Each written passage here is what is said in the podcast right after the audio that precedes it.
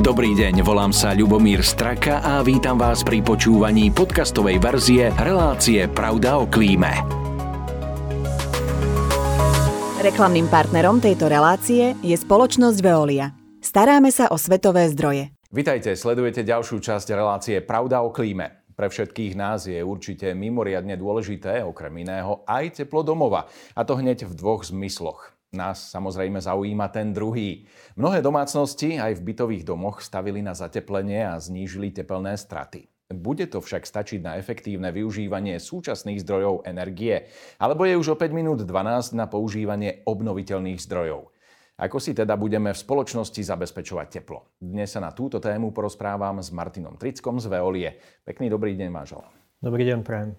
Pán Tricko, tak ktoré a aké spôsoby výroby tepla dnes e, samotná Veolia prevádzkuje? Je ich hneď niekoľko. Áno, e, Veolia na Slovensku prevádzkuje niekoľko zdrojov e, v rámci teda svojich prevádzok na Slovensku. Väčšina z nich, veľká väčšina z nich je aktuálne na palive zemný plyn, to znamená, využívame vo veľkej väčšine zemný plyn. No a potom tu máme ešte um, obnoviteľné zdroje na báze biomasových, uh, biomasového paliva.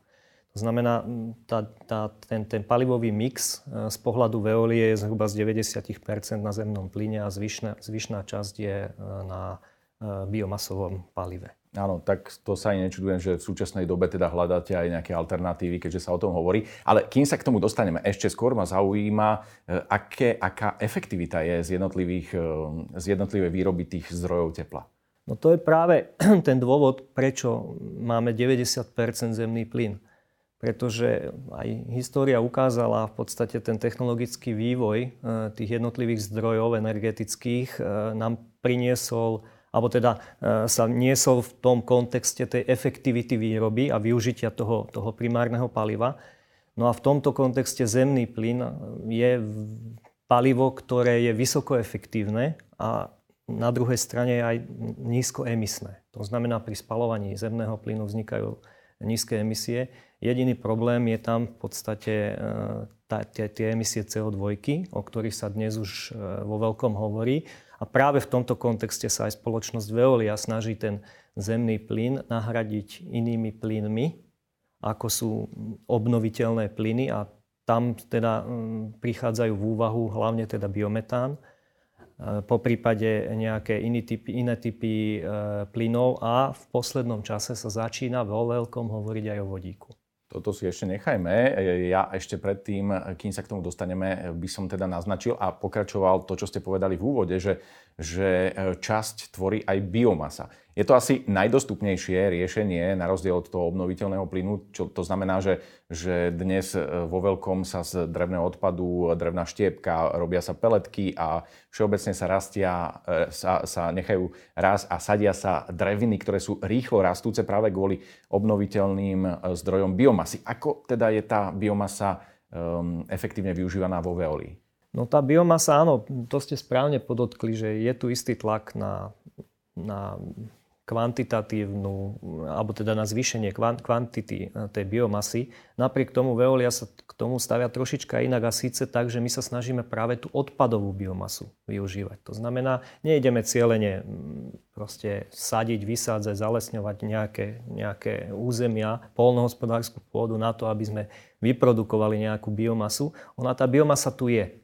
Ona tu je, bola tu a vždy tu aj bude a my sa práve snažíme v tých našich prevádzkach využívať tú odpadnú biomasu, ktorá sa už nedá využiť na nejaký iný spôsob výroby alebo na nejakú produkciu iných e, typov produktov. To znamená, keď existuje taký štatistický údaj, keď e, zotnete jeden strom, tak zhruba 30% z neho je odpad. To znamená konáre, listy a všetko možné.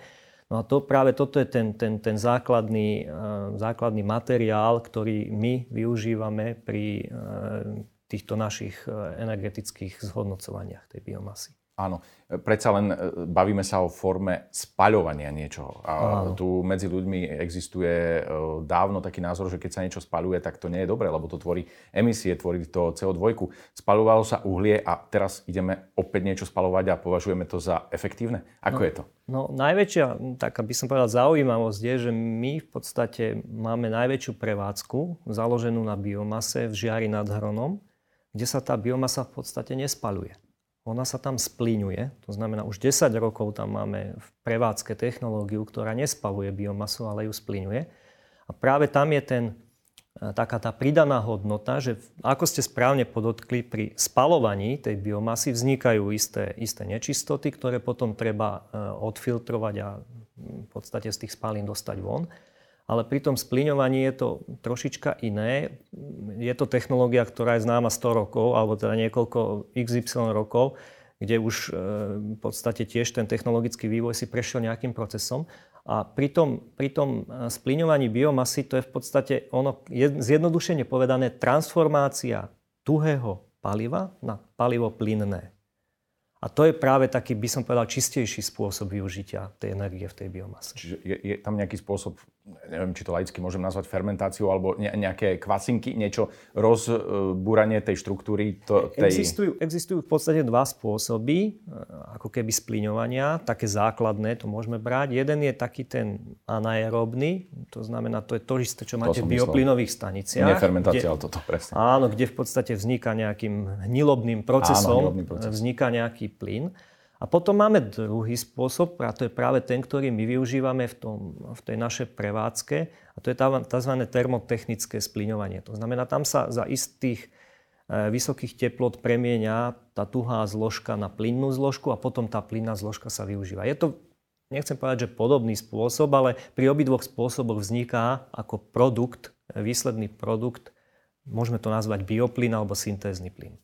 Čiže ak to dáme do jednej tabulky a začneme možno nejak tým čiernym uhlím, potom biomasou klasickou z drevnej štiepky a týmto, prípadne so zemným plynom, tak ako sa hýbeme z pohľadu ekológie? Hovoríte, že, že ten plyn je stále najekologickejší a tvorí najmenej emisí.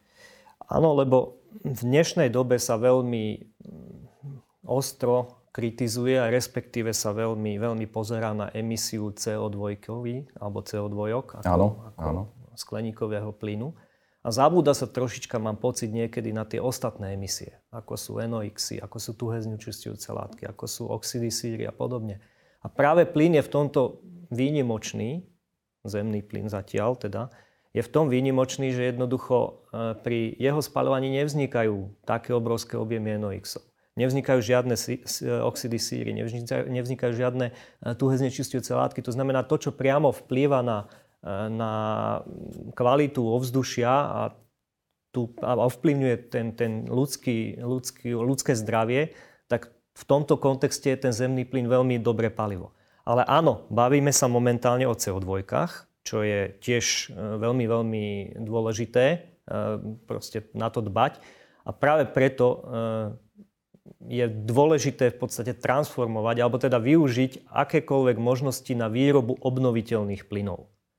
Áno, pri e, týchto plynoch je veľmi dôležitá asi aj taká otázka bezpečnosti, pretože vieme, že, že ak ten metán e, sa dostane človek do kontaktu s metánom, tak je to veľmi, veľmi nebezpečné. Tu máme biometán, dá si zloženie teda podobné, len je to z bio, ale e, sú potom takéto prevádzky oveľa viac kontrolované a sú bezpečné? No, čo sa týka tej bezpečnosti, tak ja by som nerozlišoval medzi, medzi nebezpečenstvom zemného plynu a tých iných plynov. Ja, ako ono je to v podstate to isté. Zemný plyn je z 94 až 5 metán.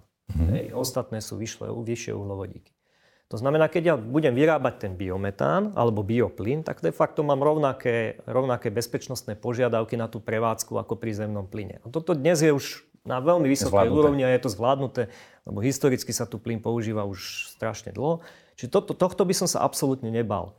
V podstate, e, čo je obrovská výhoda týchto obnoviteľných plynov, hlavne teda biometánu a, a ja neviem, bioplynu a syntéznych plynov, je, že oni majú veľmi, veľmi podobné to zloženie ako zemný plyn. To znamená, keď si vezmem technológiu, ktorá, ja neviem, desiatky rokov funguje na zemnom plyne a chcem do nej pustiť v podstate ten obnoviteľný plyn, biometán, ktorý má CO2 neutrálny, tak ja nemusím s tým zdrojom de facto robiť nič. Ja to jednoducho svičnem a môžem ho používať. A toto je obrovská vec, toto je obrovská pridaná hodnota, že ja nepotrebujem proste investovať obrovské, obrovské peniaze na, na, na zmenu, rekonštrukciu tých existujúcich zariadení, ale jednoducho mi stačí tam priviesť nový typ paliva a môžem pokračovať ďalej v tej prevádzke. Čiže pre ľudí analogicky, e, ako keď e, vieme istým spôsobom, aj sa to dalo, aj sa to robilo, zameniť v spaľovacích motoroch e, naftu za olej z repky olejnej. Presne tak, presne tak. Je to obdobné, obdobný spôsob. Mám proste zariadenie, ktoré funguje na zemnom plyne a na druhý deň môže fungovať na biometáne. Absolútne bez akýchkoľvek zmien. Áno. Jediný ten metán, ktorý teda pre ľudí je nebezpečný, je ten, ktorý je voľný a vieme teda, že najmä v Argentíne, kde sa chová hovec dobytok, tak ten metán sa tvorí. Ale možno už existujú aj nejaké takéto metódy, ktoré by dokázali zachytávať ten metán z hovedzieho dobytka. A možno by ste ho nemuseli tak e, náročne vyrábať.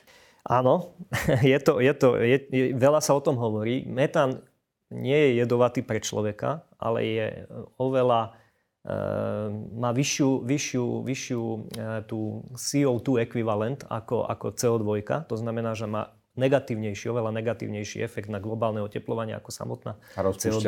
ľadovce. Presne tak. To znamená, že áno, čím viac toho metánu zachytíme, tým lepšie. A tých zdrojov, ako ho zachytiť, ako ho vyrobiť, je niekoľko. Eh, jedným, jedna z možností, aj teda ono zatiaľ, ako sa to dá robiť, je podstate fermentácia, respektíve tá anaerobná digestia tej eh, hnojovice. To je v podstate ten odpad mm, z biologického chovu. No a toto sa dá veľmi, veľmi pekne spracovať v bioplynovej stanici, dá sa ten metán zachytiť a to je proste úplne mm, pekné, pekný prístup a pekná ukážka toho, ako to ako to nedostať a neuvoľniť ho do vzdušia, ale ho zachytiť. No a potom tým spálením toho, toho biometánu v podstate vyprodukujem relatívne malé množstvo CO2, čím som násobne zredukoval ten negatívny efekt, ktorý bol pôvodne v, tom, v tej hnojovici. Áno. Takže toto je veľmi pekný príklad. Ale potom sú tu samozrejme ešte aj iné spôsoby. Ako. E, mňa tam zaujalo a myslím si, že ani pozornému divákovi neušlo to, že ste tam spomínali istým spôsobom aj vodík akú úlohu má teda vodík, ako vzniká v tomto procese a na čo ho viete využiť?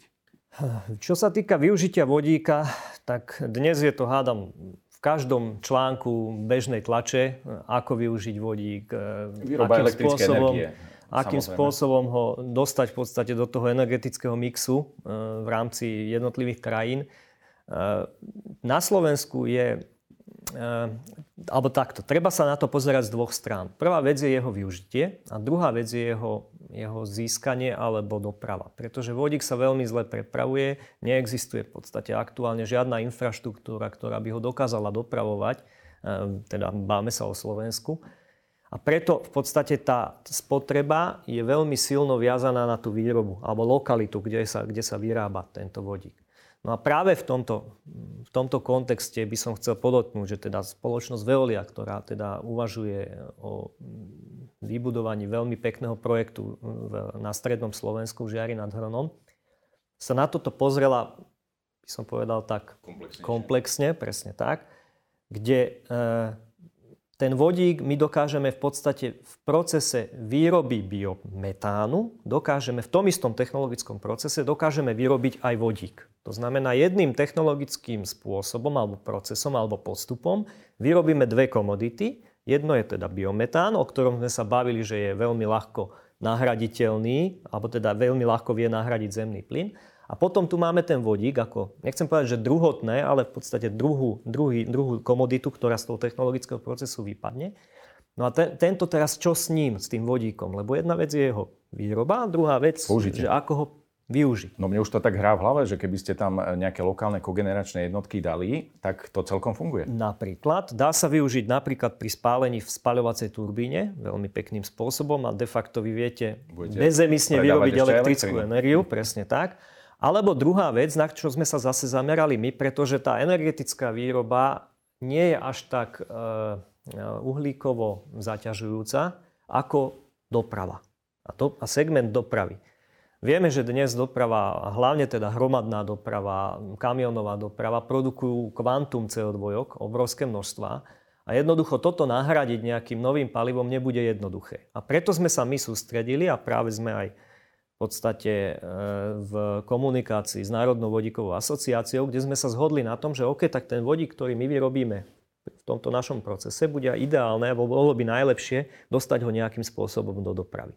A teraz, aby som povedal aspoň nejaké čísla, aby sme sa tu nebavili úplne len teoreticky, tak v podstate tá výroba e, vodíka, ktorú, ktorú by sme vedeli my v, tom, na, v, tom, v tej prevádzke vyrobiť, tak by po, bohate stačila na pokrytie e, celého nájazdu slovenskej automobilovej dopravy, autobusovej dopravy, pardon, zvolen, to znamená Banská Bystrica aj zvolen, by mohli jazdiť na vodík.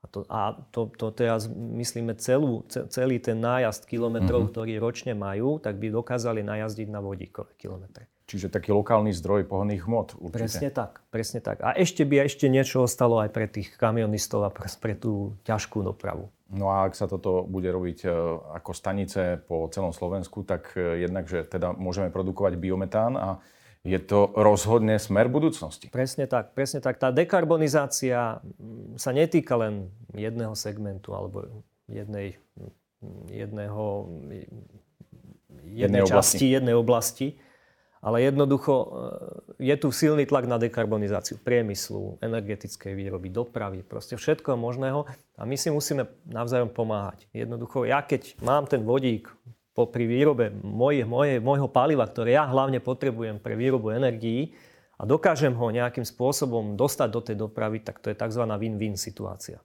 Áno. Pán Tricko, e, ďakujem veľmi pekne. Ja sa teším, že končíme takouto veľmi pozitívnou informáciou a držím palce, aby celý tele, teda projekt vyšiel a aby sme naozaj mali čistejšie ovzdušie. Veľmi pekne ďakujem za to, že ste prijali moje pozvanie. Ďakujem za pozvanie. Pekný deň prajem. No a rovnako sa lúčim aj s vami a verím, že nám zostanete verní a opäť si pustíte aj ďalšiu časť relácie Pravda o klíme. Pekný deň. Reklamným partnerom tejto relácie je Veolia Energia Slovensko.